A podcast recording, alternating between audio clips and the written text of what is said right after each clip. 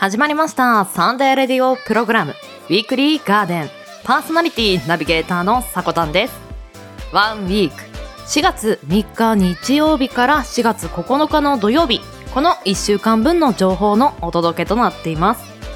今週の記念日の担当はヨッシーです。この三寒四温をまだ感じる体調管理の難しいこの時期に健康に関する記念日紹介していただいています。ぜひ聞いてみてください。そしてコーナーなんですけれども、まあ、月始め第1週目ですので本と会話するラジオ。今週はゲストパーソナリティの山田正樹さんに深夜特急の本を紹介していただきます。こちらの方もぜひお楽しみに。では番組最後までお付き合いいただければと思います。こんにちは週末週明けいかがお過ごしでしょうか？今日ね4月3日大安。なんですよ。お今月大安は3日と9日。なので今週のねガーデン大安始まりの大安終わり。なんでしょう。いいですね。大安とかだと割と車を納品したり結構大きい何かをするときに日取りみたいのをね気にしたりすると思うんですけれども、まあ、4月が3日9日15日21日27日全部で5回大安の日があります。へえ。あんまりねそんな風に追って見てなかったのであ5回あるんだとねものすごい独り言みたいになってしまったんですけれども、あちなみにあの4月22日は私、さこたんの誕生日ですので、そちらの方はね、ぜひカレンダーの方にチェックお願いいたします。なんで？ちょっとカレンダー見てたら、あ、誕生日の前日が大安なんだとね、ちょっと、ちょっとがっかり。してしまったんですけれども、はい、長々とね、喋ってしまいました。オープニングトーク入らせていただきます。はい。本日は Web の方からちょっとね、トピックス気になるものがあったのでお話しさせていただきます。商品もチームも一言で言い表せればうまくいく。名物、クリエイティブディレクターの最強仕事術。東洋経済オンラインさんからのトピックです。一言でってお得、お得というか簡単というか、あ、そこちょっと知りたいなと思ってちょっとクリックしてみたんですけれども、まあ、商品やコンテンツにたった一言、それはタグライン。まあ、言えばキャッチコピーといった方が分かりやすいですかね。このウィークリーガーデンもサンデーレディオプログラムっていうのが頭についてるんですよ。まあ、サンデーレディオプログラム。日曜日のラジオ番組。ウィークリーガーデンがこのコンテンツのタイトルなんですけれども、それが分かりやすいようにキャッチコピーというか枕言葉をね、これも置いているんですよね。あ、やってる やってるというか、そこまで意識してやっていたことではなかったんですけど、あ、これってそんなに必要なことなんだっていうのはちょっと知らなかったんですけれども、なるほどなと。そのコンテンツの前に一言分かりやすい言葉を置くことっていうのがかなりおすすめだそうです。確かに漂白洗濯洗剤なんとかなんとかとか。みんなで一緒に遊ぼう。何々アプリみたいな感じだと分かりやすいですよね。あって。これ結構興味あるかもっていう自分の触手が動くというか、まあ、そういった興味の引きつけ方っていうのがこの一言に込められているのではないでしょうか。まあ、そういった趣味や何かお仕事などでね自分が作っているものっていうのがある時にタイトルの前に一言つけてみるのはいかがでしょうかぜひぜひ試してみてくださいでは毎週日曜日 AM10 時今週の記念日を中心に週替わりのショートコーナーやゲストやコンテンツイベントなどをレコメンドするコーナーそんなあなたの耳へ届ける30分程度のラジオ番組です音声配信アプリスプーン、スタンド FM、インターネット視聴サービスのポッドキャスト、YouTube、様々なプラットフォームで配信中。提供はウィークリーガーデン制作部及びサコメン有志にてお届けしております。それでは今週もウィークリーガーデンオープン。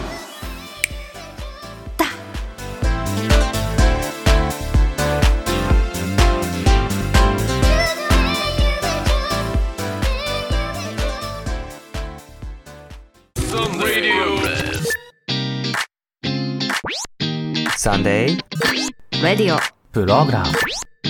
ウィークリー。ガーデン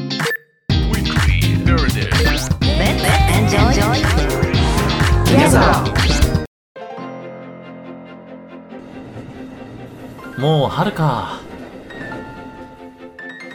朝礼始めますみんな集合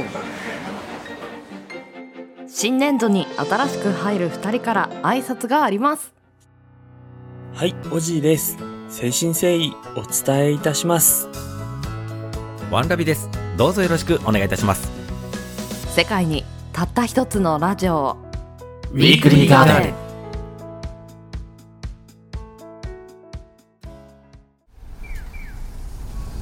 この一歩が未来への一歩だ進もう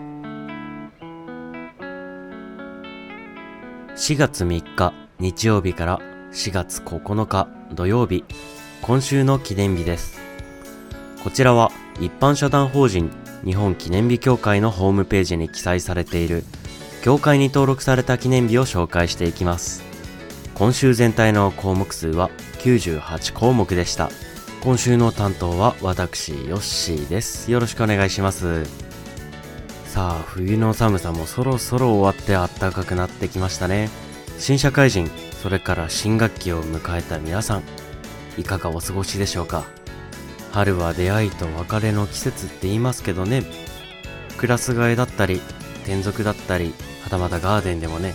ついこの間地蔵さんが卒業したばかりですけども仲の良かったあの人この人と離れ離れになって少し寂しい思いもまだ残るこの頃だとは思うんですけども心機一転新しい生活をまた自分自身が作り出していくそんな気持ちでねまたこの新年度も一緒に頑張っていきましょう。では改めまして今週の記念日を見ていきましょう。4月3日日曜日協会が制定した記念日は16項目です。私が最初に選んだ記念日はこちら養蚕の日。葉っぱの葉に酸っぱいの酸を書く養蚕ですね。では見ていきましょう。養蚕の認知度を高め妊婦や女性にその接種を呼びかけようと養蚕の学術研究者や管理栄養士らが発起人となって生まれ京都市に事務局を置く一般社団法人母子の健康を考える会が制定。日付は4と3で養蚕と読む語呂合わせから。この養蚕は先ほどもあったように妊婦や女性の方に良いと言われていますね。その他にも子供や男性など幅広く摂取しても良いと思います。というのも養蚕の効能として肝臓の代謝を高めるというところがあるんですね。日々の健康の下支えにこちらの養蚕とてもいいと思うんですけどもサプリ以外で食べ物でどんなのがあるかと言いますと海藻に多く含まれているそうですね。例えばわかめやアオサあとは加工した食べ物でいうと焼き海苔なんかも多く含まれているそうです。養蚕の摂取は希少な食べ物とか高価なサプリではないのでぜひともこちらの養蚕あなたも日々の健康の下支えにとってみてはいかがでしょうか。では次の記念日を見てみましょう。4月4日月曜日協会が制定した記念日は19項目でした。月曜日の記念日はこちら。CC レモンの日。サントリー食品インターナショナル株式会社が制定。同社を代表する清涼飲料水で1994年の発売以来幅広い世代に愛されている CC レモンはレモンらしいすっきりとした甘酸っぱさと飲んだ後に広がるレモンの香りが特徴の人気商品。記念日を通して CC レモンの美味しさをさらに多くの人に知ってもらうのが目的。日付は4と4で CC レモン。と読む語呂合わせからとのことです。CC レモン美味しいですよね。昔からあるこの飲み物なんですけども私が結構好きな清涼飲料水の一つですね。あの爽やかな甘さと炭酸とそれからレモンのちょっとした酸っぱさが運動した後とかあとはちょっと疲れた時とか一気に気分をリフレッシュさせてくれますよね。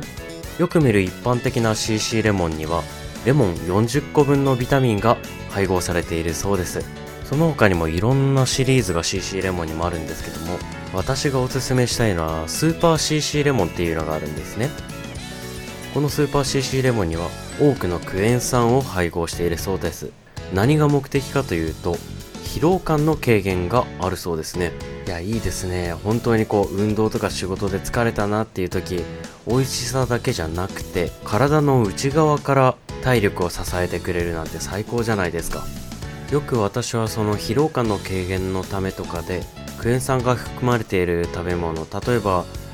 梅干しだったりとかあとは飲み物で言うと梅しそジュースなんかも取ったりしますけどもね。あの美味しさと一緒に手軽に健康面を気遣えるってすごくいいですね。CC レモンが好きというあなたはぜひともねこれからも CC レモンを飲みつつちょっと疲れたかなって思ったらこのスーパー CC レモン手に取ってみてはいかがでしょうか。では次の日も行ってみましょう。4月5日火曜日協会が制定した記念日は7項目でした。この日にピックアップしたのはこちら汚そうデー医療用洗濯洗剤アタックが2017年で誕生から30周年を迎えたことを記念して花王株式会社が制定。子供から大人まで汚れを気にせず夢中になって思いっきり楽しんだり挑戦したりすることで成長してほしいという願いが込められている。日付は4と5で「よ」「ご」「そう」と読む語呂合わせからとのことです。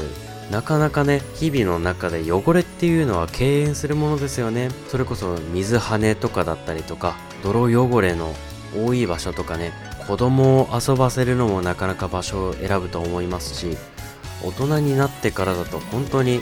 何て言うかな手間とかその後の服の具合とかを気にしちゃってどうしてもこう思いっきり楽しんで外で遊ぶってできないと思うんですよね。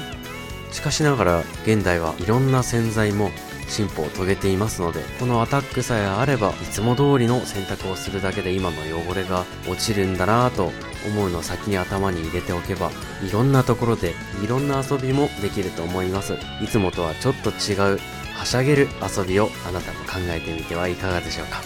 では次の記念日いってみましょう。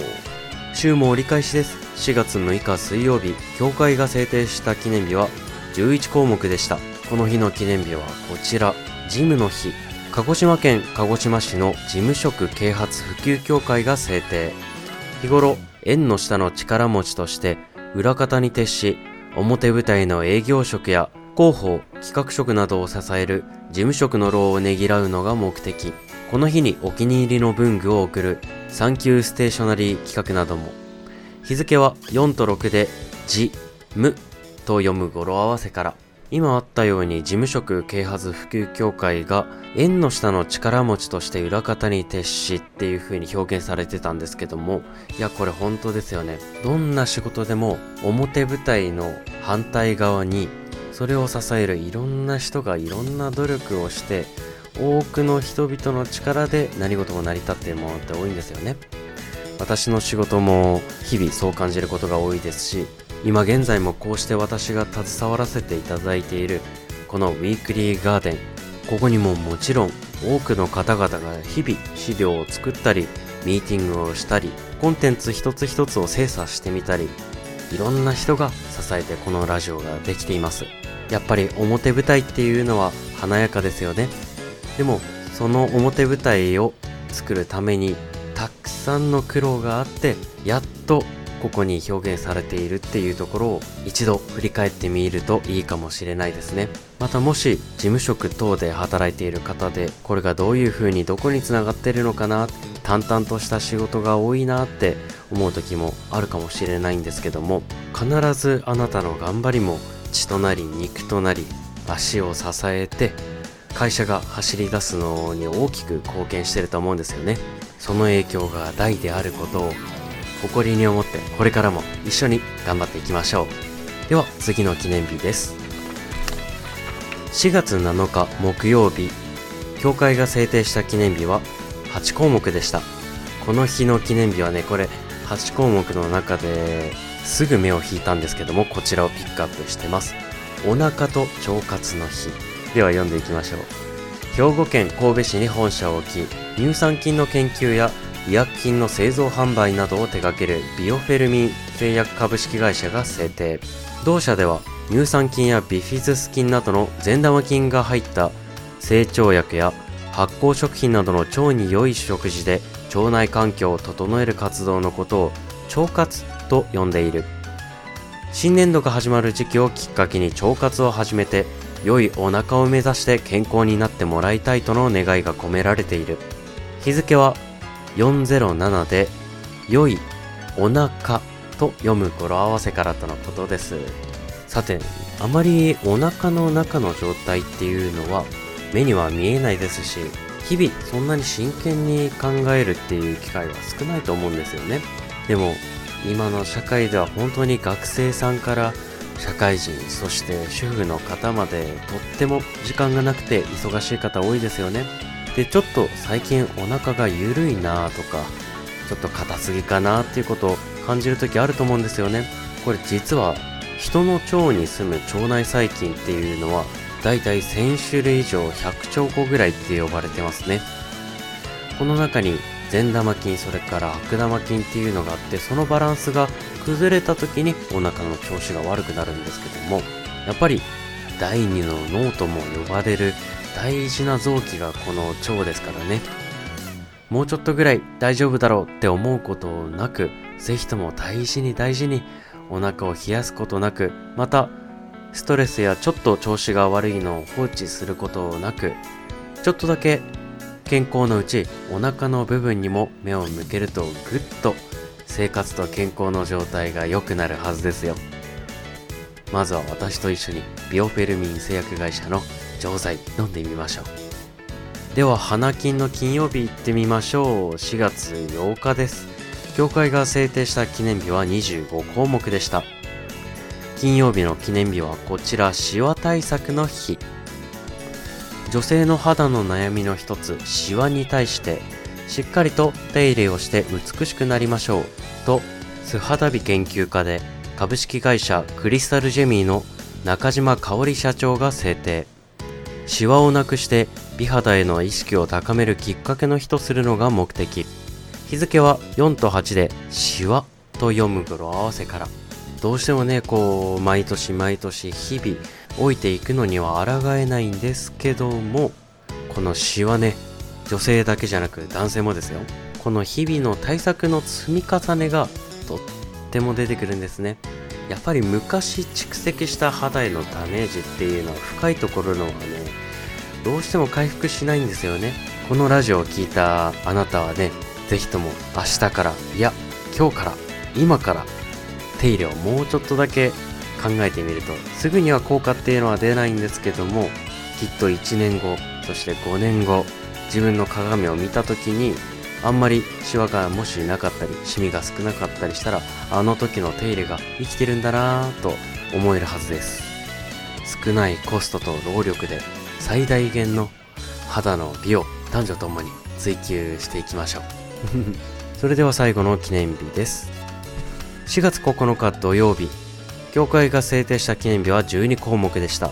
最終日の記念日はこちらです。食と野菜ソムリエの日。野菜や果物のある豊かな食生活を提起する日として日本野菜ソムリエ協会が制定。野菜や果物の魅力を伝える人材を通じて食を楽しむ社会の実現をアピールし食事に関して考え家族と食事をする日になどがその目的。なかなか忙しい日々の中で野菜についてバランスやまだ食べたことない野菜とかそういうのに目を向ける機会もなかなか取れない方が多いと思います。自分の行きつけのお店で食べるものとか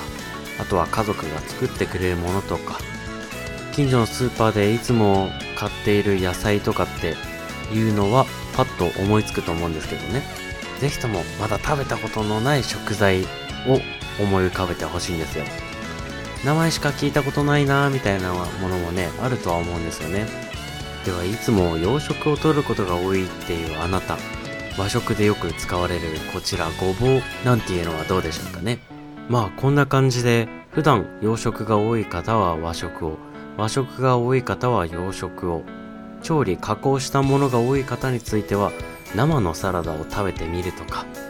ちょっと別の切り口から楽しく美味しい野菜のね、要素を学びながら食べてみると、またこれも良い日々の健康の下支えになっていくと思います。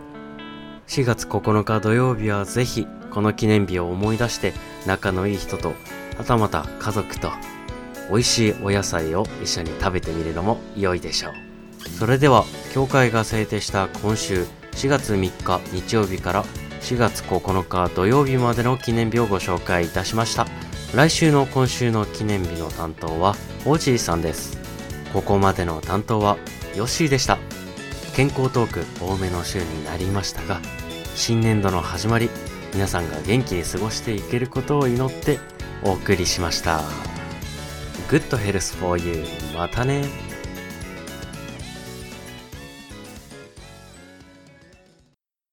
お役立ち情報を寄せ植えウィークリーガーデン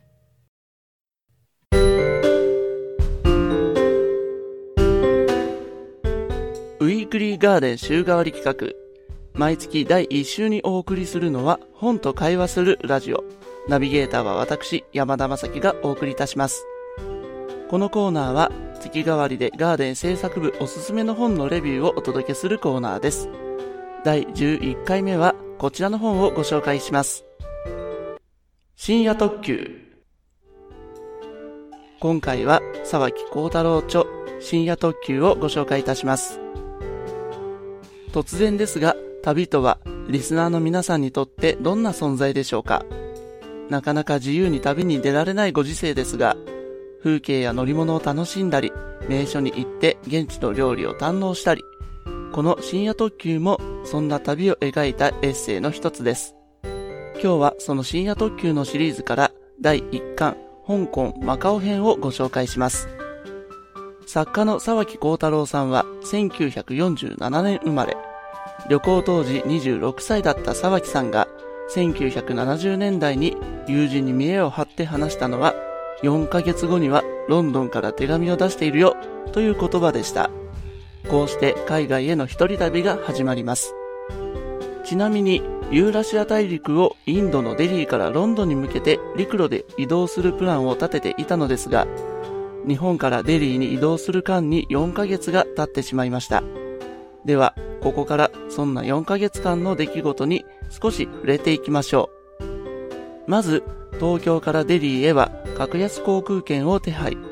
そのチケットは途中後期ができたので、デリーまでの間に香港に立ち寄ることにします。香港は100万ドルの夜景とも言われる国際都市ですが、沢木さんが最初に飛び込んだのは、夜景の矢の字も見えない。しかも窓の外には今にも崩れ落ちそうな高層アパートがあるモーテル、あるいはそれに近い宿でした。初めて足を踏み入れる街を、もらった地図で現在地を確認しながら進む。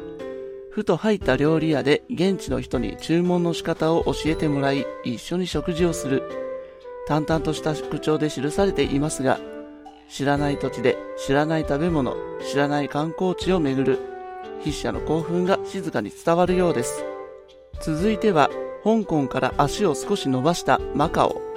香港とマカオは、どちらも現在の中国の特別行政区で、香港からほど近い場所にあり、マカオでは香港の通貨が利用可能なのです。マカオではカジノに入りました。いかにもバスへの博打場といったやぼったさとまがまがしさが、かえって東洋的な雰囲気を醸し出していたそうです。沢木さんは思わず入ったそこで博打に挑戦してみます。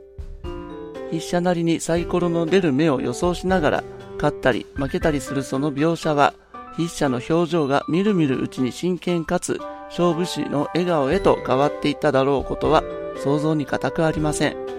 その後も何度もかけ続ける沢木さん。一体勝つことができたのか、そして旅の資金は失わずに済んだのか。こうした話から始まって、深夜特急はイギリスに向かうまで全6巻、手に汗握るような体験があなたを待っています。進学や就職など環境が変わり、いわば新しい人生の旅を始める方も多いのではないでしょうか。沢木さんのようにエキサイティングで素敵な旅になるといいですね。以上、第11回本と会話するラジオで紹介しましたのは、沢木幸太郎著深夜特急今日の担当は山田正樹でした。さて、まず、鉄道大好き人間、いわゆるてっちゃんの私といたしましては、この深夜特急というタイトルに何とも惹かれるんですよ。ですが、この本のちょうど扉の部分に、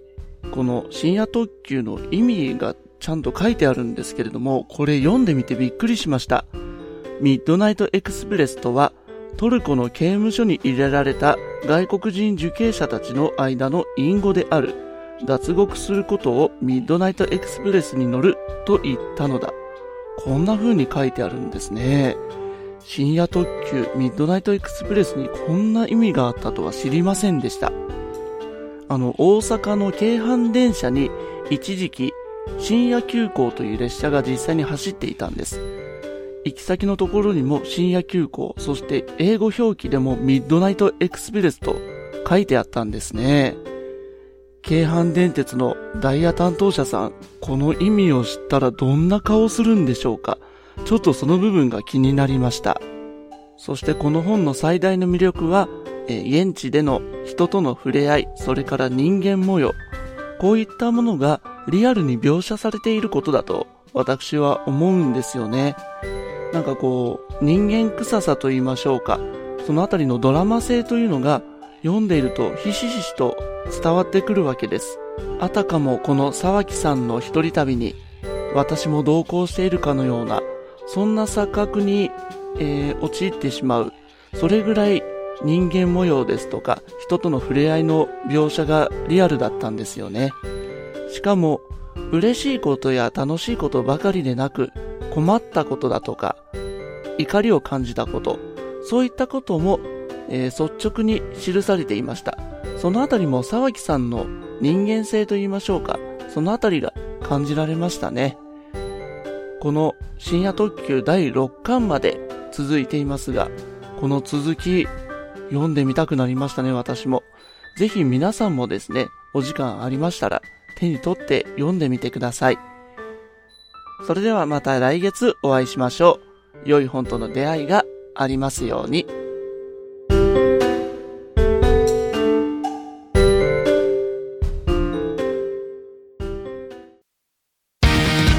番地のないこの場所から全世界へ向けて放送中鈴研のミッドナイト番外地 AM 深夜ラジオの雰囲気を目指してコミカルなフリートークとネタコーナーで盛り上がっています寝る前の30分笑いで楽しく一日を締めくくりましょう。鈴研のミッドナイト番外地毎週何曜日の夜7時から放送中。聞いてくれよな。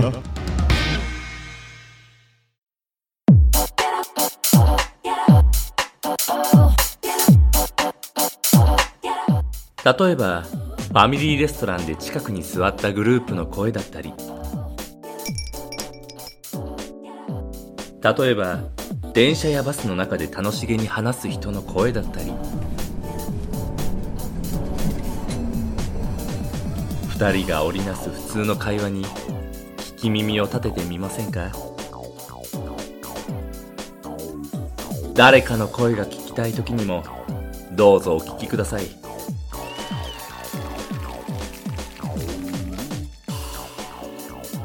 スロッピートーク第1週から第4週の日曜日。16時頃。専用アカウントから話し始めます。It's just a chat. Please listen, sloppy talk. 私たちが作ってます。みんな一周するんだよねパーソナリティが。でそれで12月からこの1ヶ月、まあ、パーソナリティとしてもう少しクロストークの相手も意識した方がね。会議によってまとめ方とまた考えつける言葉じゃないけど、なんかそういうのをちょっと取り入れて変えるような、まあ、そういう台本作りが資料というか、えー。まあ、それを出してもらうことで。その前の放送とかなんかこう聞いててなんか名言のリストアップ話の書き出しされたので結構より深くWeekly Garden Weekly Garden Weekly Garden Weekly Garden は毎週日曜日 AM10 時各種音声サービスにて発信しています。あなたの1週間が素敵な1週間になりますように。また次の日曜日にお会いしましょう。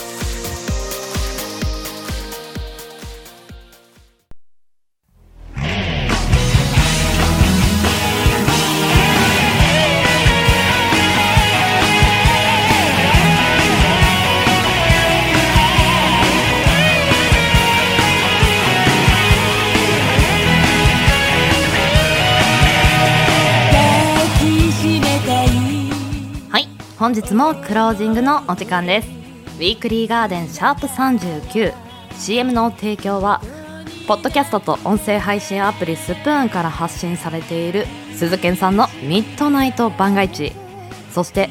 本日から始まる新番組音声配信アプリスプーンよりスロッピートーク CM2 本流させていただきました。詳しくは番組公式 Twitter アカウント名おさこの部屋にて発信していますので要チェック。さらに番組ではお便りを募集しています。Twitter アットマーク 4KTORI-TORI4KTORI-TORI の固定ツイートに投稿フォームが設置されていますのでそちらの方からお待ちしております。はい本日の本の紹介をしていただいたのは山田正樹 Y 列車 S 列車で行こうさんでした。ありがとうございます。こちらの方の紹介させていただきたいんですが音声配信アプリスプーンで鉄道トークを配信されています。そしてまた愛知北 FM の水曜夜の番組「夢の宴」21時半から22時の方でも月1で発信されていますのでぜひ気になった方はチェックしてみてください。本日は素敵な読み上げありがとうございました。はいここで先週ウィークリーガーデンシャープ38の方にいただいたメッセージ紹介させていただきます。皆さんコメントありがとうございました。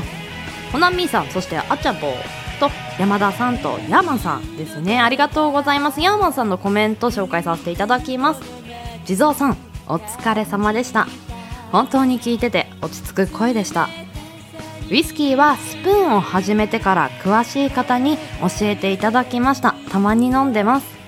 地蔵さんへのメッセージいいですね。とコメントいただきました。はあ。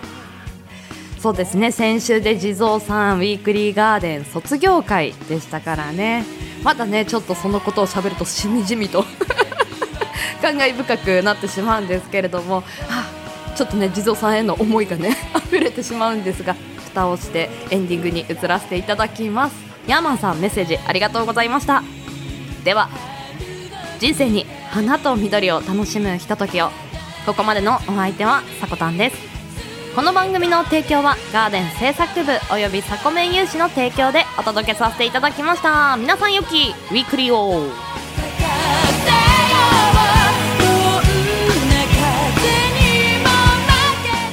ってらっしゃい。行ってきます。いつも聞きに来てくれてどうもありがとう。今日も君はサコメンだ。あの花粉症の方は大変な時期だと思いますけど負けずに頑張ってください。ではまた来週。